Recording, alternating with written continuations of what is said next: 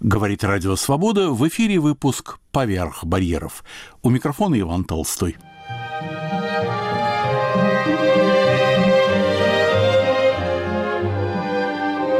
Первый историограф сам издата. Петербургское издательство «Алитея» выпустило книгу Юрия Мальцева «Вольная русская литература». Книга давно уже классическая, вышла на Западе более 45 лет назад, но судьба ее странная, ее мало кто реально прочел. Могу сам свидетельствовать. Попав в Париж в 88 году, я стал искать это интереснейшее, особенно в то время, сочинение, но его нигде в продаже не было. Не могли мне помочь и знакомые эмигранты, и только под самый конец поездки, буквально за день до отъезда, кто-то раздобыл для меня искомую книжку. В чем было дело, не понимаю. Не иначе что-то случилось с тиражом. Как бы то ни было, сейчас книга Юрия Мальцева доступна всем, благодаря усилиям историка и переводчика Михаила Талалая, с которым мы и побеседовали, вспоминая покойного автора и его труд.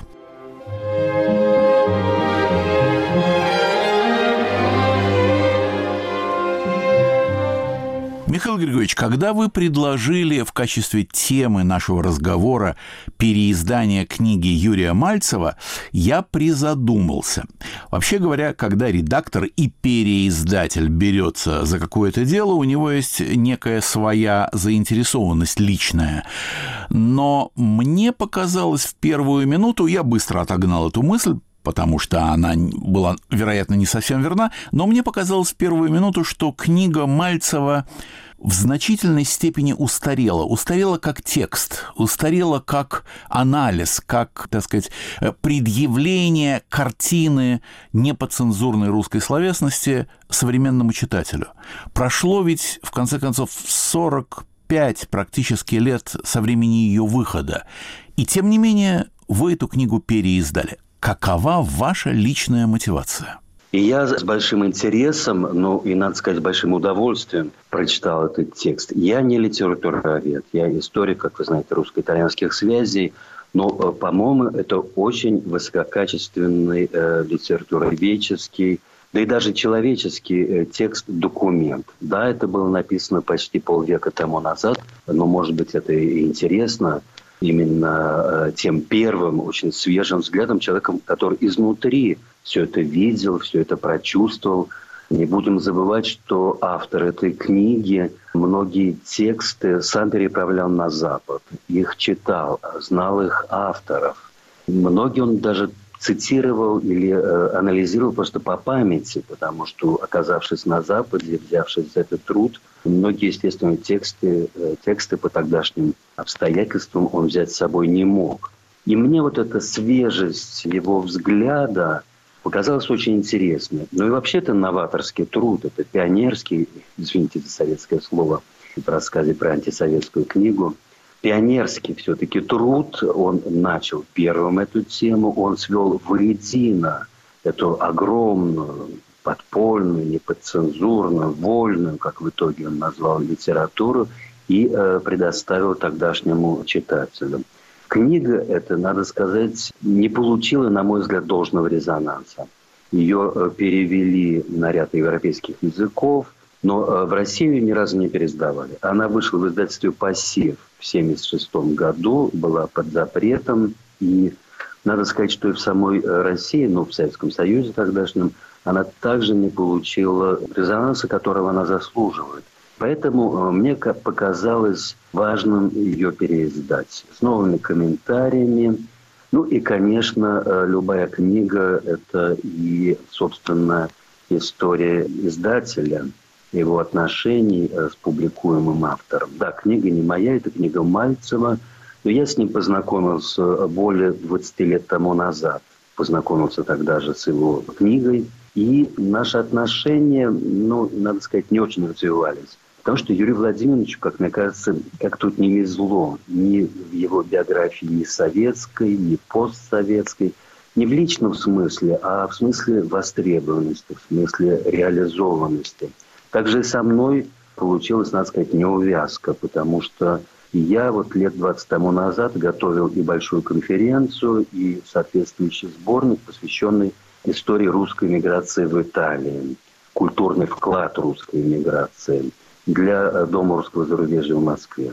И хотел в этой книге э, представить все три волны русской иммиграции в Италии.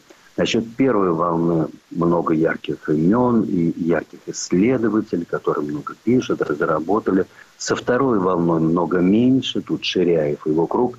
А когда я подумал, что вот надо в этой книге представить и третью волну, я тут столкнулся с совершенно поразившим меня обстоятельством, что третьей волны практически и не было в Италии.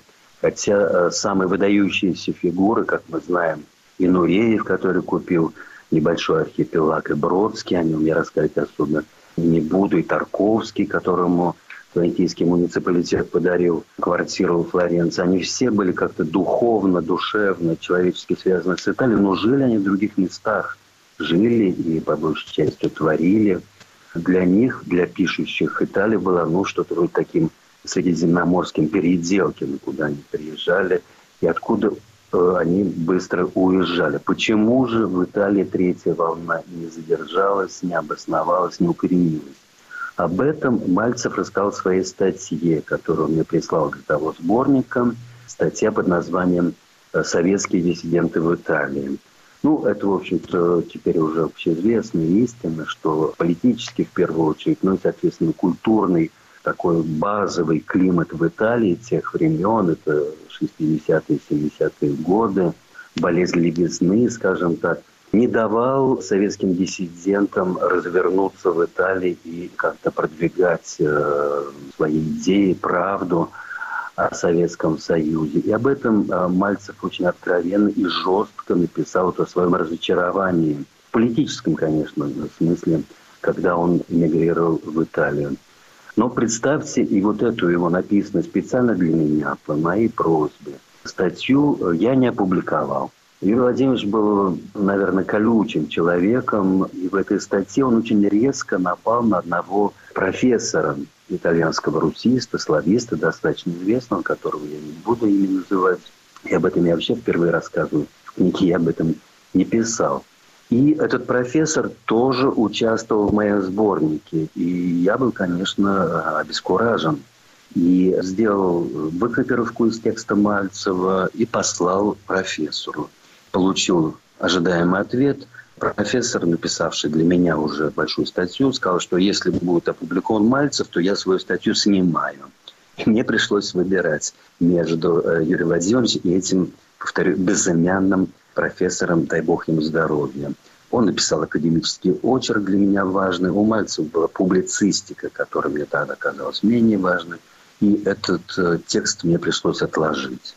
В итоге я его опубликовал в 2015 году, 8 лет тому назад, тоже, правда, в усеченном виде, опустив вот тот пассаж, компрометирующий профессора, согласовав эту мою цензуру с автором Мальцевым. И эта статья о советских диссидентах в Италии вышла в интернетовском академическом журнале «Интимена» в 2015 году, где был большой раздел на итальянском языке посвященный э, сам издату. Я курировал этот отдел. Ну, э, интернет – это одно дело, и поэтому я с удовольствием припечатал сейчас расширенный вариант той статьи, до сих пор опустив вот тот пассаж. Пока про этот пассаж я не имею права полностью рассказать, не имею права назвать своего коллегу итальянского русиста.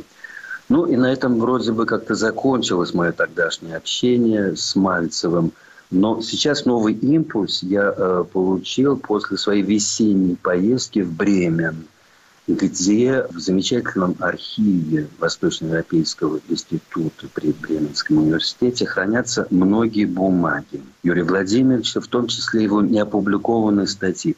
Я, честно говоря, не понимаю, почему он не занимался публикацией своих очень интересных текстов. Он э, в основном читал их в Италии, готовил на русском, потом переводил. И вот эти э, интересные э, его доклады, лекции я и э, добавил в переиздание. Поэтому книга, которая только что вышла в издательстве «Алитея», она, по сути дела, в два раза толще, чем э, тот э, его первый большой труд «Вольная русская литература». Она значительно дополнена новыми архивными материалами, интервью и э, прочим-прочим.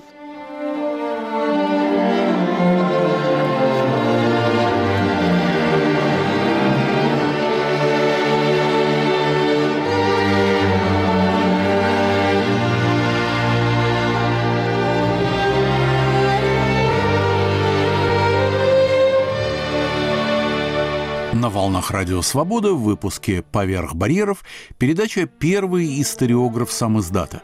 Петербургское издательство «Алитея» выпустило книгу Юрия Мальцева «Вольная русская литература». Мы беседуем о ней и ее авторе с редактором петербургского переиздания Михаилом Талалаем.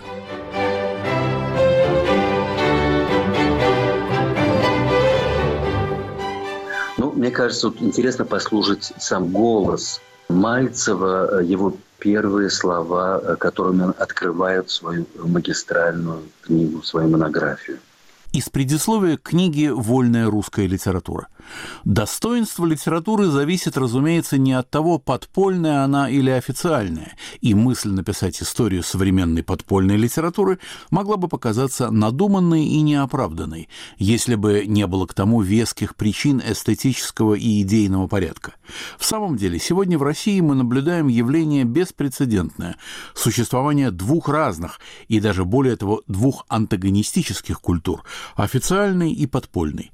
Литература подпольная подпольная или вторая литература, как называет ее Синявский, четко противостоит литературе официальной в своих художественных критериях, в своем формотворчестве, в своих мировоззренческих и философских позициях. И это дает право рассматривать подпольную литературу как явление самостоятельное. И в то время как литература официальная, располагающая мощным издательским и пропагандистским аппаратом, широко известна, наводняет собой рынок, рекламируется, рецензируется, каталогизируется и так так далее, литература подпольная с трудом фиксирует себя.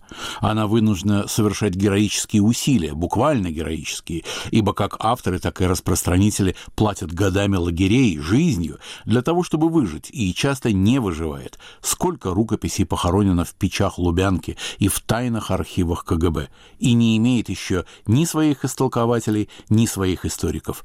И это несправедливо. Из предисловия книги «Вольная русская литература». Итак, книга вышла в издательстве «Посев» э, в 1976 году и была переведена сначала на итальянский.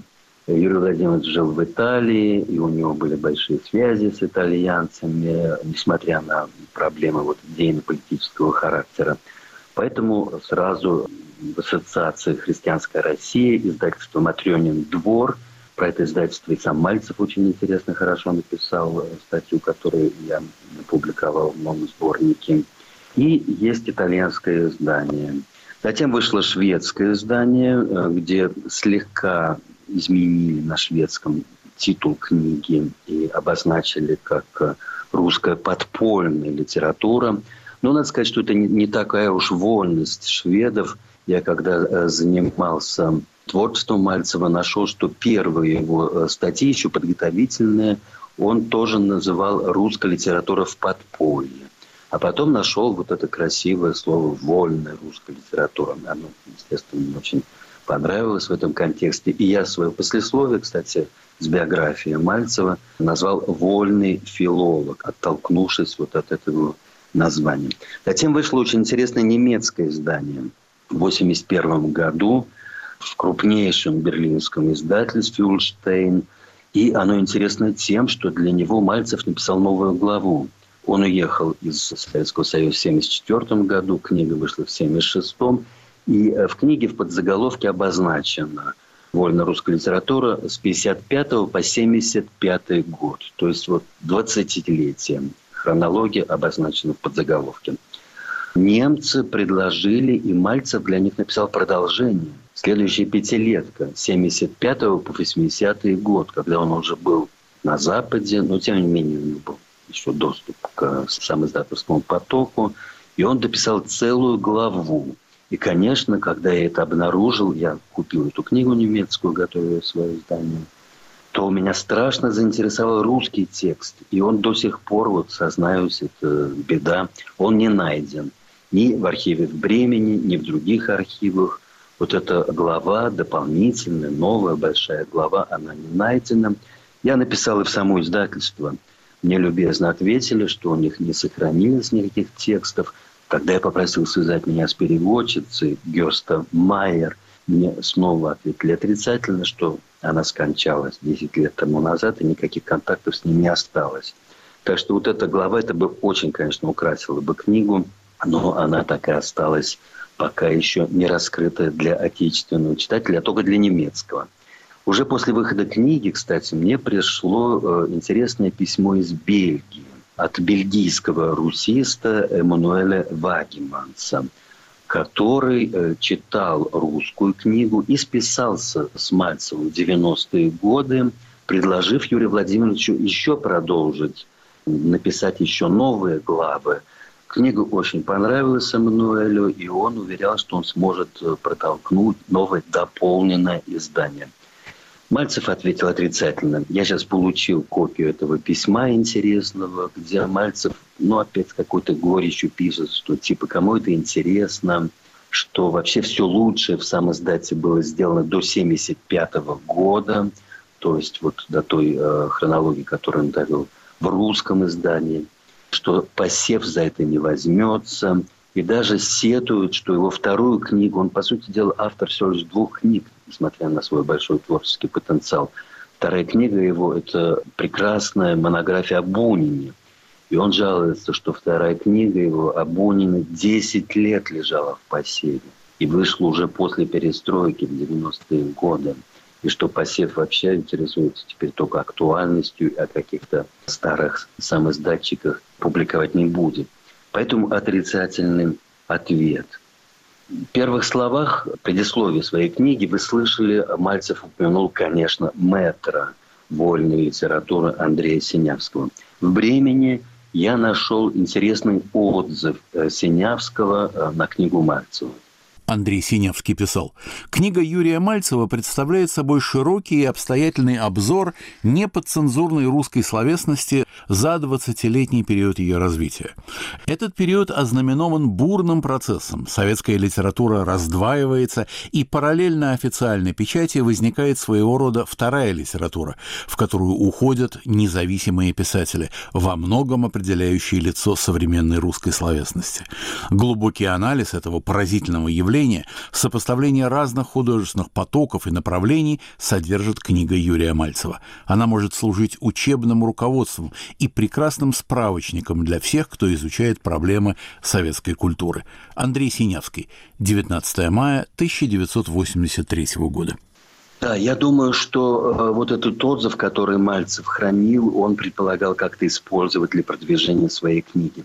Но это моя догадка. Мне кажется, что отзыв Синявского ему не понравился. Даже вот в начале вступления, которое мы слушали, он говорит, что по словам Синявского это вторая литература. Я уверен, что Мальцева это определение вторая литература казалось э, каким-то редуцированным, принижающим вольную. То есть сравнить вторая, то есть существует еще первая по математики более значительно, более важно, вторая это уже чуть ли не второстепенная, что-то уже. И мне кажется, вот эта последняя фраза, она вообще должна была задеть даже Мальцева, потому что Синявский пишет, что э, книга Мальцева может помочь тем, кто изучает проблемы советской литературы. То есть Синявский, не будем углубляться, известно, что у него было свое отношение к советской культуре литературе, и то, что вот эту литературу антисоветскую или асоветскую, не советскую, Синявский предлагает включить в общий поток советской культуры, мне кажется, что Мальцев это не могло удовлетворить. Этот отзыв он нигде не употребляет, нигде не упоминает. И вообще, насколько я знаю, с Синявским у него тоже э, не сложились отношения. Как и вообще, надо сказать, что Мальцеву не повезло, что он попал в Италию. Опять-таки, повторю, это любимая страна. Он италофил. Он прекрасно знает итальянскую культуру, литературу. Но в Италии вот он не мог получить той трибуны, той стартовой площадки, которую он мог бы иметь в Америке или во Франции, где он попал бы в струю и активнейшим образом бы печатал свои э, статьи и книги, которые сейчас эти тексты остались не опубликованными в Бременском архиве. Я впервые многие из них публикую. Так что с этой точки зрения он э, тоже остался невостребованным. Повторю, что и э, в самоиздатовских кругах эта книга Посевовская как-то не получила распространения. Я сам в начале 80-х годов был близок к клубу 81, к самоиздатчикам. Сейчас я многим послал и людям, э, которые занимаются в Петербурге профессионально занимается историей сам издата. И для них книга Мальцева была каким-то откровением. Они сказали, что да, мы вот слышали об этой книге, об этом авторе, но как, никогда ее даже в глаза не видели, ничего этого не читали. Тут, мне кажется, это моя тоже догадка, какой-то разрыв между вот этими двумя пространствами самоиздатовскими Петербурга, тогда Ленинграда и Москвы. Поэтому то, что делалось в Москве, а Москва это, конечно, более политизированный сам издат, и то, что было в Ленинграде, в Питере, какие-то два не сообщавшихся тогда, как мне кажется, сосуда. Об этом тоже моя догадка свидетельствует и сам текст Мальцева. В частности, он упоминает э, сам издатовские тексты писателя Жилинского. Я, естественно, проверил, что это, и в переводах тоже некий Жилинский. Это казалось Житинский. Если Мальцев был в Петербурге, Ленинграде, и был крепко связан с этим городом, конечно, сразу сказали, что это Житинский. Повторяется Жилинский и Жилинский. Поэтому э, я очень надеюсь, что переиздание этой книги каким-то образом вдохнет, скажем так, новые силы, новую энергетику в этот э, старый текст и привлечет внимание не только исследователей сам издата, но и вообще всех, кому интересна наша отечественная культура 60-х, 70-х э, годов.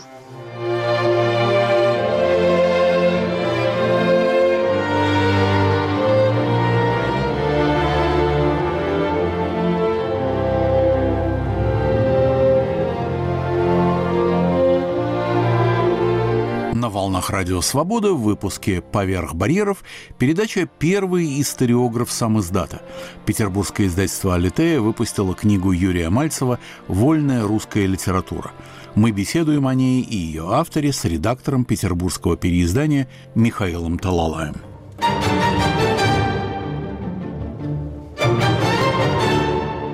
Работа в Бремени, она также помогла мне реконструировать биографию Мальцева. Он мало о себе рассказывал, мало интервью, никаких как особых автобиографических заметок, за исключением очень интересного репортажа из «Сумасшедшего дома».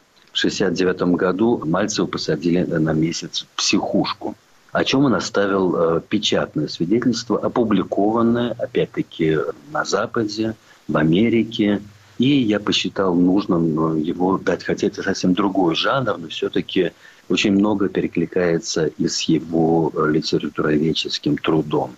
Итак, репортаж из «Сумасшедшего дома». Отрывок из книги Юрия Мальцева «Репортаж из сумасшедшего дома».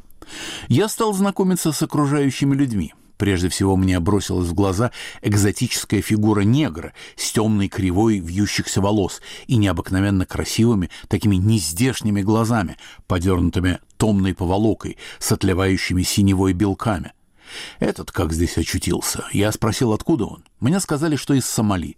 Сомали – бывшая итальянская колония. Я подошел к нему и спросил по-итальянски. «Простите, вы говорите по-итальянски?» «Да, говорю очень хорошо», – обрадованно сказал он. И мы стали беседовать по-итальянски. Мы проговорили с ним почти весь день, сидя на койке. Это было очень пикантно – попасть в сумасшедший дом за то, что я хотел уехать в Италию и говорить здесь по-итальянски. Я расспрашивал его об Африке. Он охотно рассказывал. Его отец – владелец банановой плантации. Он приехал сюда три года назад учиться в сельскохозяйственной академии. Он не раз бывал в Риме, Венеции, Неаполе, Милане, объездил всю Италию, был во Франции, в Германии, в Польше. Он приехал из страны, где не употребляют спиртных напитков и не знают, что такое алкоголизм. Коран запрещает. И здесь за три года допился до белой горячки. «Как относится сейчас в Африке к Советскому Союзу?» – спросил я. «Чешские события оттолкнули от вас очень многих. По-моему, это была огромная ошибка вашего правительства, которая будет еще иметь серьезные последствия. Вообще русских у нас не любят. Те русские, которые приезжают к нам, как правило, люди очень несимпатичные. Они замкнуты, недоверчивы и неискренни. Ходят всегда группами по несколько человек, никогда не бывают в домах у сомалийцев. Почти все они не знают языков и говорят всегда через переводчика. К тому же они очень жадны, закупают в магазинах массу вещей и при этом всегда долго торгуются. Привлеченные необычным звучанием чужой речи, вокруг нас собрались любопытные. «Не люблю я этих черных», — сказал один из них, молодой парень-шофер, как я узнал потом. «Наш хлеб жрут паразиты». «Я плачу за ваш хлеб», — отозвался Осман, так звали сомалийца. «Чего ты там платишь?» — оборвал его другой парень, рабочий какого-то завода. «И учит тебя бесплатно, место занимаешь. А вот я попробуй поступи, черт-то с два». И за учение я плачу, я за все плачу, пытался уверить их Осман. Ребята правду говорят, вмешалась санитарка. Понаехало их столько, что все места позанимали в институтах. А наши вот ребята, такие как он, из-за них поступить не могут. Оставайся простым работягой. Он, конечно, учиться может. У него отец богач, а бедный человек не может к нам приехать. Вот он выучится и поедет эксплуатировать. Ты бы лучше часть денег отдал бедным, помог им, а то сам, небось, в роскошном доме живет, а бедняков змеи жалят. Я видела по телевизору, сколько крестьян погибает от змей. Просто ужас, потому что живут в хижинах. А вы хоть бы больницу им построили, вам и дела до них нет. Пускай их змеи едят. «Вот ты скажи мне, ты, негр, женишься на русской?» — спросил шофер, глядя на Османа с ненавистью. «А почему бы нет?» Врешь ты. Вы только гуляете с нашими девчонками, а потом бросаете. Верно, поддакнул рабочий. Знаешь, сколько ваших черных вешают в парке Горького? Каждую ночь какого-нибудь негра ловят с девчонкой и вешают. «Чушь ты говоришь!» — воскликнул Осман. Все вокруг зашумели, заспорили. Большинство защищало молодых парней, шофера и рабочего. Это был отрывок из книги Юрия Мальцева «Репортаж из сумасшедшего дома». Михаил Григорьевич, а как, собственно, построена эта книга? Вы говорите, что она в два раза больше вольной русской литературы, оригинального издания. Что ж туда вошло? Вошли в первую очередь э, те тексты, не опубликованные, которые обнаружил в Бременском архиве. Даже его э, достаточно известная, прозвучавшая, единственная громогласно прозвучавшая речь на Венецианском биеннале 1977 года. Помните, биеннале инакомыслия, где выступал Бродский, Галич – и Мальцев в том числе. Она была опубликована, эта речь, его доклад, в итальянской книге, а в русской книге, я не знаю почему, но у него были возможности связи. Почему-то он так нигде не опубликовал эту его э, речь, доклад на Венецианском биеннале я нашел в Бремени и тоже опубликовал. Очень интересны его доклады перед итальянской аудиторией. Это такие тексты, как э, «Миф о Советском Союзе», личный опыт в Италии, СССР как белое пятно на карте. И он, конечно, жалуется, что его в Италии воспринимали неадекватно. Называли фашистом, что он скрытый агент ЦРУ, что он работает на Америку. То есть все эти рассказы в тогдашней Италии и в тогдашних аудиториях воспринимались ну, очень своеобразно. Даже с теми людьми, которые вытащили из его из психушки, у него не сложились отношения – когда он сидел, отсидел он всего лишь месяц, потому что в ведущей итальянской газете «Курьеры де ла Сера» была опубликована громогласная статья «Еще один экономыслящий в сумасшедшем доме». И э, Мальцев нигде не называет автора этой статьи. Я нашел эту публикацию э, в «Курьере де ла Сера» 69 года. Она подписана Пьетро Сормани. И выясняется, что э, Мальцеву очень не понравилось название этой статьи, где он был охарактеризован э, как э, протестант против неосталинизма. В то время как он, будучи диссидентом, всегда подчеркивал свое неприятие вообще всей марксистской доктрины, его борьбу с идиократией, как таковой, это его термин, который он часто употребляет. И поэтому э, неосталинизм, что он боролся там с культом личности, для него это, конечно, было неприемлемо. Он пишет так, не называя имен, что выехав в Италию, он встречался с журналистами, и когда он показал им свои статьи, они их отвергли, сказали, что это вещи, которые Италия не готова читать, не готова публиковать. Ну и более того, он называет имя этого журналиста Пьетро Сармани в своих неопубликованных текстах, которые я опубликовал, критикую, очень жестко критикую его книги. Сармани был пять лет корреспондентом в Москве и, естественно, написал книги о Советском Союзе, о Брежневе. Мальцев своего спасителя клеймит как э, человека, который распространяет мифы об СССР. То есть вот даже такие э, моменты, они, естественно, не дали Юрию Владимировичу войти в итальянский мейнстрим, в итальянскую публицистику, журналистскую и прочее. Он долго искал работу, которую, естественно, он нашел не по плечу. Он преподавал русский язык по контракту, там и сям. жизнь у него была непростая. Его, как ни странно, привечали католики. Ассоциация, уже упомянутая мною, «Христианская Россия», и издательство «Мадрёнин двор», а причем по-итальянски это звучит «Каза де Матрёна», не совсем понятно, что это такое, но так было переведено «Дом Матрёна», известный рассказ Солженицына, и так было названо это издательство. И именно католики, это вот был один из немногих сегментов итальянской культурной жизни, которые в тот момент поддерживали диссидентов, поддерживали сам издат, активно переводили и печатали. Поэтому это и книга, магистральная книга Мальцева, она тоже вышла в Ассоциации христианской России. Но с ними тоже не вполне сложилось у Юрия Владимировича, потому что первые два священника, которые его привечали в этой ассоциации, поселили даже в штаб-квартире фонда «Христианская Россия». Это Нила Кадонна и Романа Скальфи. Один из них скончался, другой ушел на пенсию. И э, поэтому и отношения с этой ассоциацией прервались. Это были священники очень широких взглядов, и они приняли Мальцева атеиста. Он не скрывал, что он неверующий. После того, как лишился их поддержкой, прекратилось и э, его сотрудничество с ассоциацией «Христианская Россия». До сих пор непонятно, куда делся личный архив. Наверняка у него была большая переписка и э, большие связи. Но что сказать, я продолжаю свой поиск, поступают новые отклики. Надо назвать и имя Марио Корти, который в свое время написал небольшой мемуар о Мальцеве, опубликованный на сайте «Радио Свобода» и который я дал в печатном варианте.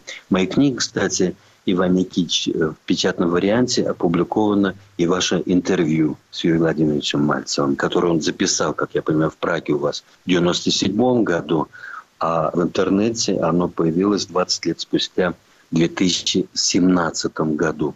И вот как тихо жил Юрий Владимирович Мальцев, вот это последнее, что я хотел бы сказать, Иван Никитич, вот эта интернетовская выкладка беседы с Мальцевым – она появилась уже э, спустя несколько месяцев после его кончины.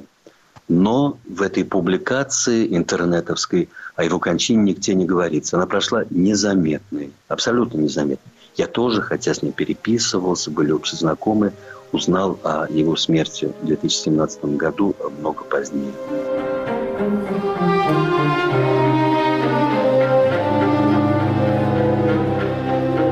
Первый историограф сам издата. Петербургское издательство «Алитея» выпустило книгу Юрия Мальцева «Вольная русская литература». Мы беседовали с редактором, подготовившим ее переиздание, Михаилом Талалаем. А теперь предлагаем нашим слушателям архивную запись. Юрий Владимирович Мальцев в гостях «Радио Свобода» в Праге. Выпуск «Поверх барьеров» 31 июля 1997 года.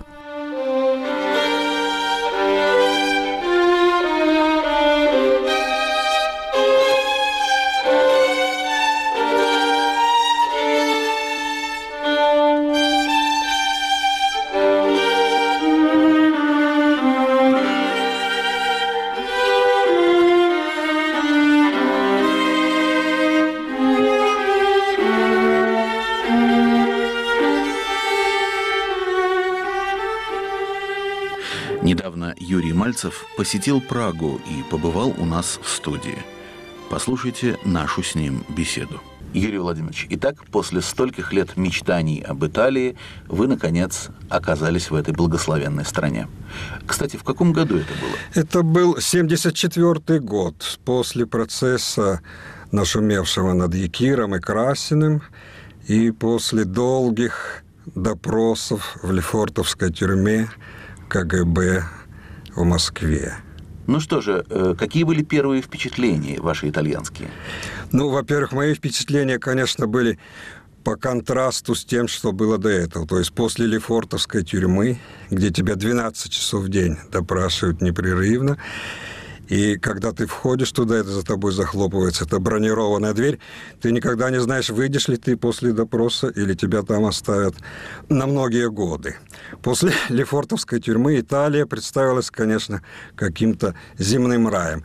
Но что более всего меня поразило, это вот именно атмосфера и стиль жизни, как будто бы попал на другую планету, совершенно в другой мир.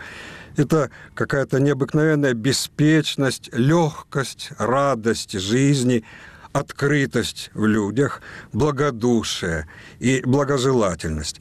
Я вот живу уже больше 20 лет в Италии, я ни разу не видел, не скажу драки, я не видел просто какого-то резкого конфликта между людьми.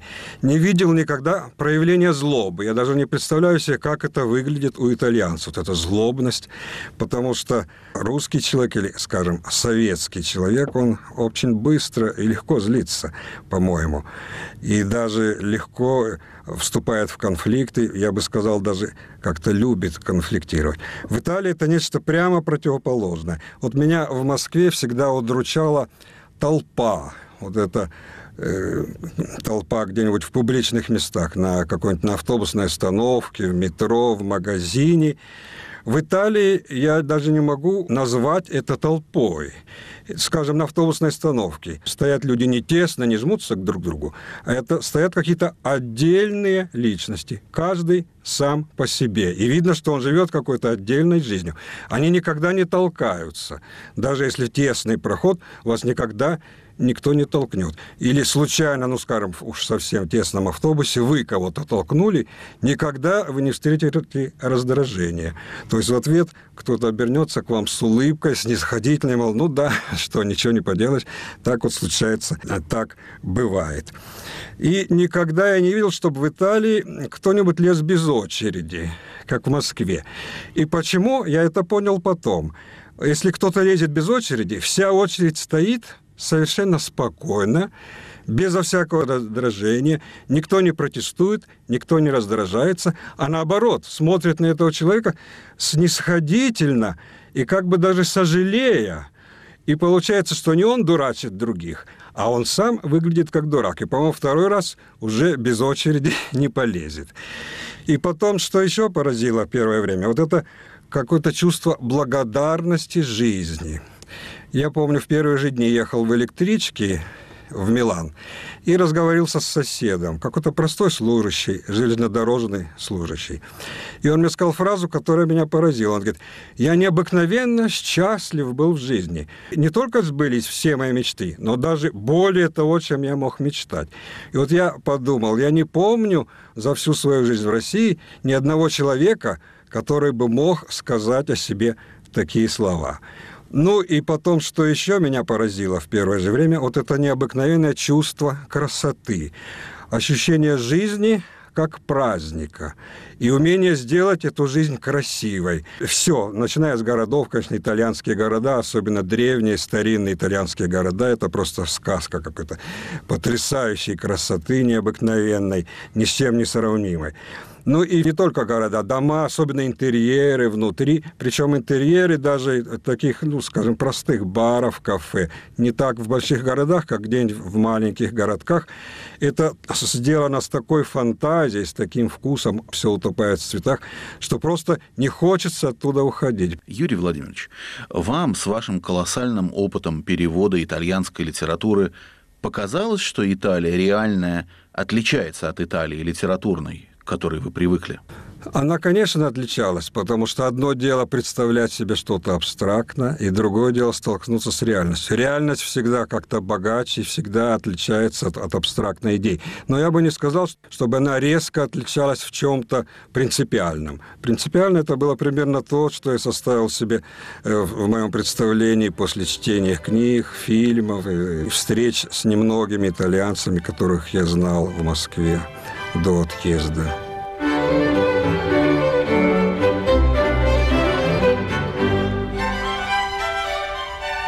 На волнах Радио Свобода «Поверх барьеров». У микрофона Иван Толстой. Мой собеседник – гость Праги, писатель Юрий Мальцев. Юрий Владимирович, но, наверное, вам встретились и какие-то русские в Италии. Кого вы могли бы выделить за прошедшие 20 лет – кто произвел на вас наибольшее впечатление? Русских в Италии в то время не было. Когда выехал я, это более 20 лет назад, можно сказать, я был одним из первых русских в Италии. Но встретил я одного человека, о котором хотелось бы сказать несколько слов. Это есть в Италии такая ассоциация «Руссия крестьяна», что значит «христианская Россия». Это католики, которые почему-то полюбили Россию, которые изучали русский язык, русскую культуру и посвятили свою жизнь вот этой деятельности в пользу России, в пользу страдающих русских людей. И у этой ассоциации – недалеко от города Бергама есть старинная вилла. Э, владельца этой виллы оставила завещание на вот, благотворительных целях этой ассоциации, эту виллу. Это старинная вилла 17 века с большим парком. Ну, когда я говорю эти слова «вилла» и «парк», представляется себе что-то прекрасное. На самом деле выглядело это несколько иначе. Это дом, который не ремонтировался, я думаю, лет 200. Значит, штукатурка всюду обваливается, потолки протекают. Комната, где я спал, там в углу стоял тазик, и ночью, если шел дождь, то капала вода. Всюду на всяких карнизах, там множество всяких барельефов, картин, старинная обстановка. На всех этих карнизах и барельефах лежит пыль, я думаю, которой тоже лет сто. Она уже окаменевшая такая пыль. Одним словом, это вид такой запущенности, ну, без денег, конечно, без средств, без хозяина.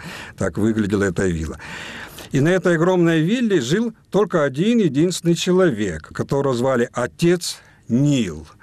И когда я приехал э, в Италию, эта ассоциация, зная, что мне негде жить, не на что существовать, меня просто пригласили жить на этой вилле и кормили меня там. И вот я приехал на эту виллу и встретился впервые с этим отцом Нилом. Мне открыл дверь этот отец Нил и заговорил со мной на чистом русском языке безо всякого акцента. Лицо у него тоже с такой окладистой русской бородой выглядело как лицо русского священника. Не хотелось бы произносить громких слов, но я думаю, что об этом человеке можно действительно сказать, что это святой человек. Ну, никакого имущества у него никогда в жизни не было. И нет. Все его имущество – это его черная ряса причем довольно старенькая и поношенная. Никаких эгоистических интересов тоже. Он живет только для других. Такая действительно христианская жизнь. И вот этот человек мне помог в первые годы моей жизни. Я жил там 4 года, не мог найти никакой работы. Это в то время было очень трудно. Он, собственно, меня кормил, утешал. И вот эта его помощь была первым таким моим опытом в Италии столкновения вот с итальянской действительностью. И потом другим русским он тоже помогал много. После меня приезжали другие мигранты, он помогал им даже деньгами и, разумеется, советом, добротой. И этого человека, я думаю, мы, русские, должны знать и помнить. Юрий Владимирович, ну а теперь вы живете в итальянской деревушке. Опишите, пожалуйста, и ее, и свою жизнь там. Ну, вы знаете, во-первых, сбивает само русское слово «деревня». Потому что я, когда приехал, я тоже хотел увидеть, что такое итальянская деревня. Но я ее не увидел, потому что деревни в нашем смысле в Италии нет. Что такое итальянская деревня, ну, в частности, деревня, где живу я? Это большие каменные дома, двух-, трехэтажные, где, разумеется, две-три ванных с теплой водой, кухня, обставленная самой современной аппаратурой, начиная от холодильника и, и кончая микроволновыми печью. И бывают даже четырехэтажные дома. Если семья большая, и много детей, то строят огромный четырехэтажный дом, вокруг сад. Одним словом, это то, что по-русски когда-то говорили, поселок городского типа. Это вот итальянская деревня. Я живу на севере Италии в горной местности. Это моя деревня на высоте 900 метров. Это предгорье Альп. И там, конечно, земледелия нет. Вокруг леса, горы. Занимаются не только э, скотоводством. И два фермера в этой деревне. И, и по утрам можно часто видеть, поскольку пастбища, они небольшие, в лесу какие-то поляны, они перегоняют часто коров с места на место. И по утрам можно видеть, как по улице этой деревни идет огромное стадо, топот копыт, мычание и звон колокольчиков характерный. У каждой коровы на шее э, висит колокольчик.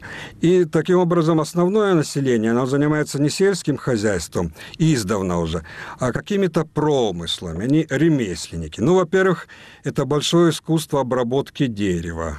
В моей деревне есть две небольших фабрики. Ну, во-первых, мебель строят и потом выполняют самые заказы для самых разных строительств, промышленностей и так далее. Другой промысел – это искусство каменщиков. Вообще строители, каменщики, архитекторы. Кстати, в соседней деревне родился известный архитектор Кваренги, который работал в России. Сохранился дом, где он родился. Дом построен его отцом, тоже каменщиком. И на доме висит э, мемориальная доска, которая говорит, что здесь родился известный архитектор Кваренги, который строил дворцы в Санкт-Петербурге и так далее. И это искусство каменщиков и архитекторов сохранилось до сих пор. В моей деревне есть несколько старых домов, которым уже несколько сот лет.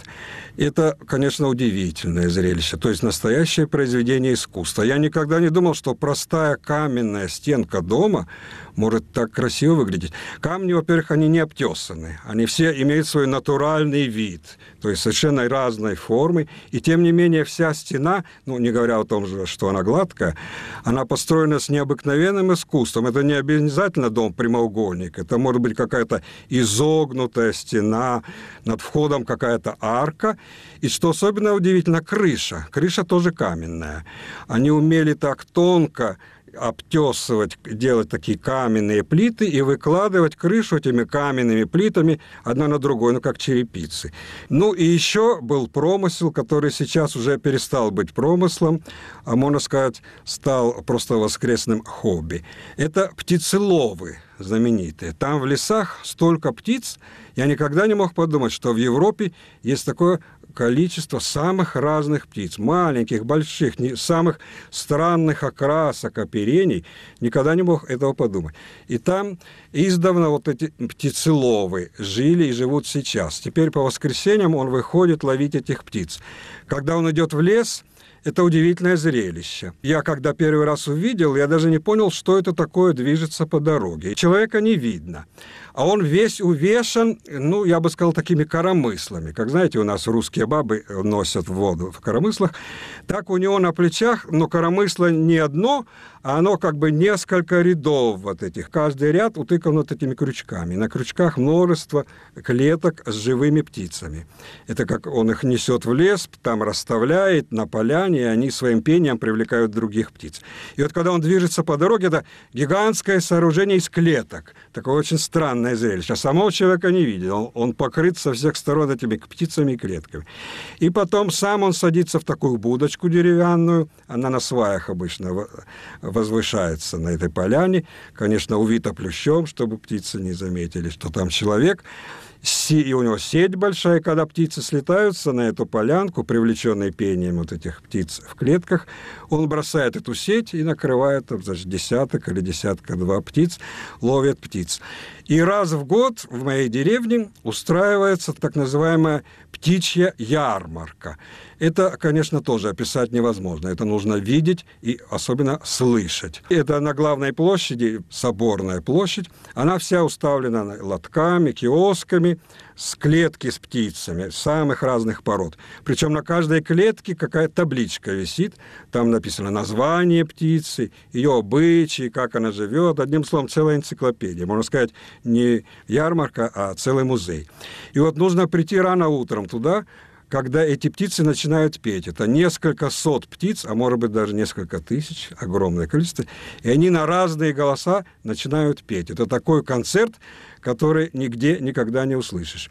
Потом птицы успокаиваются, кончают петь, и начинают петь люди птичьими голосами. Это тоже что-то удивительное. Старинное искусство имитации птичьего пения. Значит, посреди площади устраивается такой помост, импровизированная сцена. На ней сидит жюри. Председатель жюри объявляет, это конкурс, кто лучше проимитирует, кто лучше споет. Председатель жюри объявляет, сейчас будет имитация такой-то птицы. И вот конкуренты один за другим поднимаются на эту сцену и начинают петь по птичьи. Некоторые при этом пользуются какими-то странными инструментами деревянными, вроде свистульки, что-то в рот заставляют. Но это считается низшее искусство. Более высокий класс искусства – это безо всяких инструментов, одними пальцами. Из пальца он делает целое сооружение вокруг рта. С одной стороны, он что-то прижимает губу, с другой стороны, как-то пальцами оттопыривает щеку и начинает петь, имитировать птицу. Но до того похоже, что я бы сказал, что если бы мы взяли, записали на пленку, скажем, пение живой птицы, и потом сразу пение вот этого имитатора. И я бы вас спросил, угадайте, где птица, где имитатор. Я ручаюсь, что вы бы перепутали. Сказали бы наоборот на имитатора, что это птица, а на птицу, что это имитатор. Потому что птица, она, наверное, не очень старается, она как-то поет небрежно. А он, у него такой чистый, четкий звук, громкий. Ну, это просто удивительно. Настоящая птичья пень. Я бы сказал одним словом, искусство выше жизни.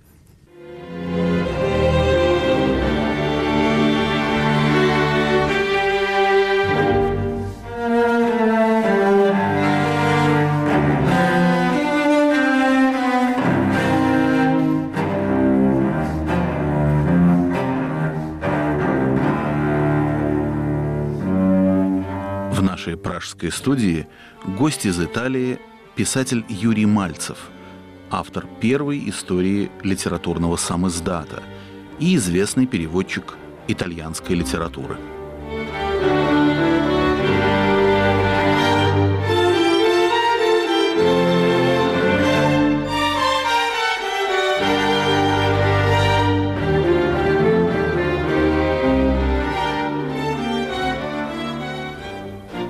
Владимирович, ну а есть ли какая-то ниточка, связывающая вас с сегодняшней Россией? Ну, несомненно, и сейчас, и всегда. Россия – это Родина, Россия – это моя культура, это мое прошлое, и это будущее моего народа. И я каждый год, конечно, приезжаю в Россию летом. Каникулы провожу в России. Родные живут в России. Все мои друзья остались в России. Так что это и личные связи, и какие-то идеальные связи. И, конечно, русский человек, сколько бы он ни прожил за границей, он всегда остается русским. Мы слишком не похожи на других. Россия – это особый мир, ни на что не похожий. И русский человек, он всегда остается русским.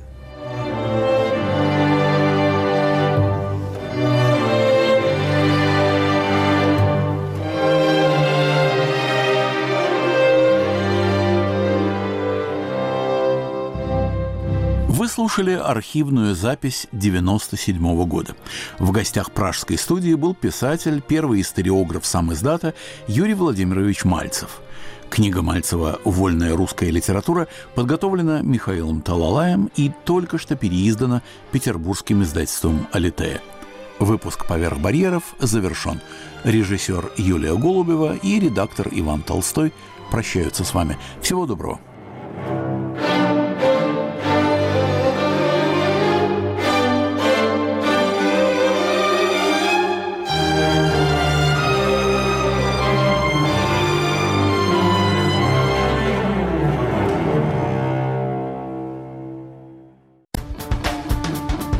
Теперь Радио Свобода в мессенджерах Viber и Telegram.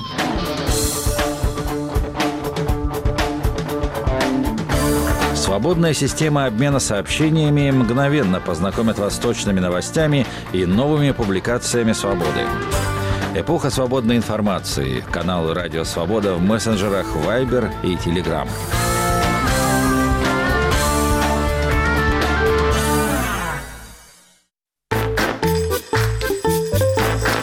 Кто из политиков сделает вас богаче? Я всегда за Владимира Владимировича Путина, больше ни за кого. Ну, я надеюсь на себя, прежде всего. Все отнимут, только сам себе сделаешь богаче. Увеличить уровень жизни людей могут только сами люди. Ну, я поддерживаю политику нынешнего лидера и его преемников. Ну, Путин всегда был, он и есть, он и будет. Ни у кого из них целью нет увеличения моего благосостояния. У них у всех цель, так сказать, свое собственное благосостояние. Будет экономического роста. Абсолютно. Не, ну он, может, будет у каких-нибудь очередных сеченых, там, если поменяется что-то, но у меня точно не будет. Хуже бы не стало. Я бы хотела, чтобы меня сделали свободнее, а богаче я сделаю сама себе. Радио «Свобода». Глушить уже поздно.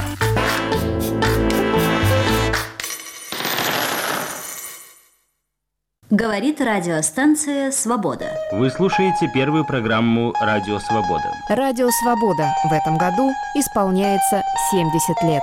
Говорит Радио Говорит Свобода. Радио Говорит Свобода. Радио Свобода. Говорит Радио Свобода. Говорит Радио Свобода. Радио Свобода. Говорит Радио Свобода.